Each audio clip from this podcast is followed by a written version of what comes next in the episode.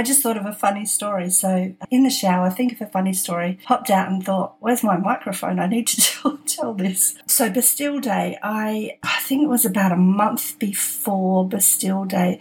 Uh, we were living in these apartments in Adelaide, and there was this girl that would walk past every day with this little dog, Leon, and I was besotted with this little French bulldog. And I would run out and say, Hi, can I pat the dog? Because I'm dog crazy. And the girl was really lovely. And she'd say, Yeah, sure, of course you can. And every time I patted the dog, I'd say, "You know, I'm really happy to mind the dog anytime, anytime at all." And she goes, "Oh, that's okay, thank you."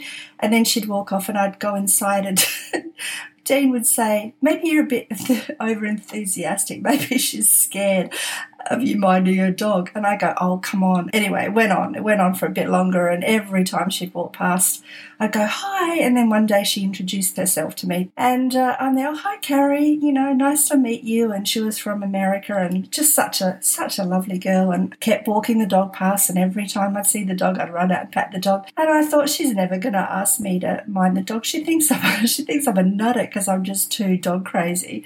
Anyhow, one weekend, it was, it was actually on the Thursday, she came, and knocked on my door and she said, Would you mind Leon for us for the on the weekend? And I'm there, uh, yes, no problem at all. I was so excited that she'd asked a whole weekend with the dog. I was so happy. She, she offered to drop him off on the Saturday and I said that would be really great. And then they were going to pick him up on the Monday morning. She had something that they had to do and they couldn't get him into the normal dog minder. So anyway, I couldn't wait for Saturday to come round. But meanwhile, I thought, I can think I can guess his measurements. I'm going to make him a couple of outfits. So got to it, and it was it was actually oh, I think it was the Saturday was Bastille Day, which reminded me today of the story. I thought I'll make him a little French beret and a little striped shirt and a, a red scarf. So got sewing made, hoping that it would fit. But you know, knit fabric, I thought it'll stretch over his little head. He'll be fine. So that's fine. I did all that. I had the outfits at home. And anyway, she said, I think she said to pick him up at 11 or midday I couldn't wait. So Saturday morning, I just I'm just going to go down early and I'm going to pick him up because I can't wait, and that'll give them time to pack to go away. So I go down, knock on the door, and Carrie answers the door, and she said, "Oh, we're not ready. We're not ready. We're going to bring everything down." I said, "No, that's okay. Just give me Leon, and uh, you know uh, you can drop the stuff off on your way out." I said, "That that'll give you time to pack." She goes, "Oh, okay." So she's got a couple of kids, so it's probably good to give her a little bit of a break from the dog. So off she goes, gets Leon, gets his lead, gets everything, and then Leon and I walk at home to our apartment. So excited, and I didn't even, I didn't even wait. I didn't even wait. I just dressed him straight away in his little outfit, and he was so cute with his little beret with its little pom pom. I was just so excited. And I said to Dean, "I'm going to take um, Leon for a walk," and Dean said, "You should wait for them to come and drop the stuff off." I go, "No, no, you can answer the door. You can answer the door and uh, get the bed and all the food and everything." He goes, "Okay." so off I go with Leon. But the thing I should have done was I should have walked straight down the hill to the main road and walked along there, but I went around the back of the apartments and I totally forgot that Carrie and Tom were still home. So, so here's their version. Sitting on the balcony having a cup of tea before they go. And there I am walking their dog Leon across the, across the way, dressed in a little French outfit. I don't I can't even imagine what they thought, but a little, a little bit later, I started to take photos of Leon at, all dressed up, and Dean said, "Oh, you have to send them a photo." I go, "Oh, I'm not going to do that. They'll think I'm a nutter for sure. I'm not going to do that." And uh, Dean goes, "Joy, just send them the photo. They'll they'll really love it." And uh, Carrie it, like I said, is from America. So when I sent the photo to her and Tom, they just went to pieces.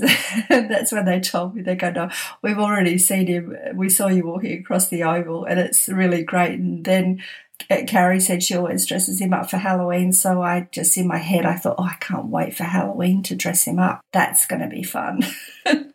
so anyway, that's my, that's my Bastille Day story. But I have another. Oh, is it funny? No, but it's kind of dumb. so I was in London with my best friend Gail two years ago, just before COVID. Well, yeah, just before COVID, luckily. And she said, We should go to Paris just for the day. And I'm thinking, Paris for the day, that's a long, that's tiring. That's a long time on the train and walking around. She goes, No, no, we'll, we'll book a really nice restaurant. We'll just have lunch. That's all we'll do. So we caught the train to Paris with her daughter Ruby, got off the train, caught a cab. Oh, actually, that was funny because this guy says to me in French that he liked my sunglasses. he says it to me in French, and I said to him, I don't speak English. and Gail goes, Yes, you do, Joy. You just don't speak French. so that, that was the start of that trip. Anyway, we went to um, this really beautiful sort of 1920s restaurant that Gail had booked, and we had so much fun. But then it was just such a big day in Paris. We had lunch and then we walked around and we caught the train home. And now in lockdown, I'm thinking to myself, why didn't we stay overnight? Why didn't we just have a few days in Paris? Because who knows if I'll ever get back. Anyway, I don't want to go all morbid on everybody, but um, yeah, we should have stayed longer than the day. So there you go. Happy Bastille Day that's my story for today. I'm just wondering if I should tell another story, but I think I think maybe not. I think I'll just keep that one short and sign off. This is a really quick recording, but I had to do it while I while I thought of it. Thanks again for listening to our podcast. This is Joy Taylor signing off. If you want to uh, find out about our new episodes, you can follow us on Instagram and see photos as well. And today I have a good one of Leon in his little French outfit. So follow us at Funny Thing Happened podcast. You can follow Ginger, who does our beautiful artwork, at Ginger Taylor Artist. and you can follow Hannah, who has recorded the, our great music on, this is a bit long, Hannah with a capital H, H A N A and Jessie Lee underscore bad underscore habits. She's worth following because some of her music is amazing and I love going to see that girl perform. Uh, that's it for today. Okay, bye. See until next time. Bye.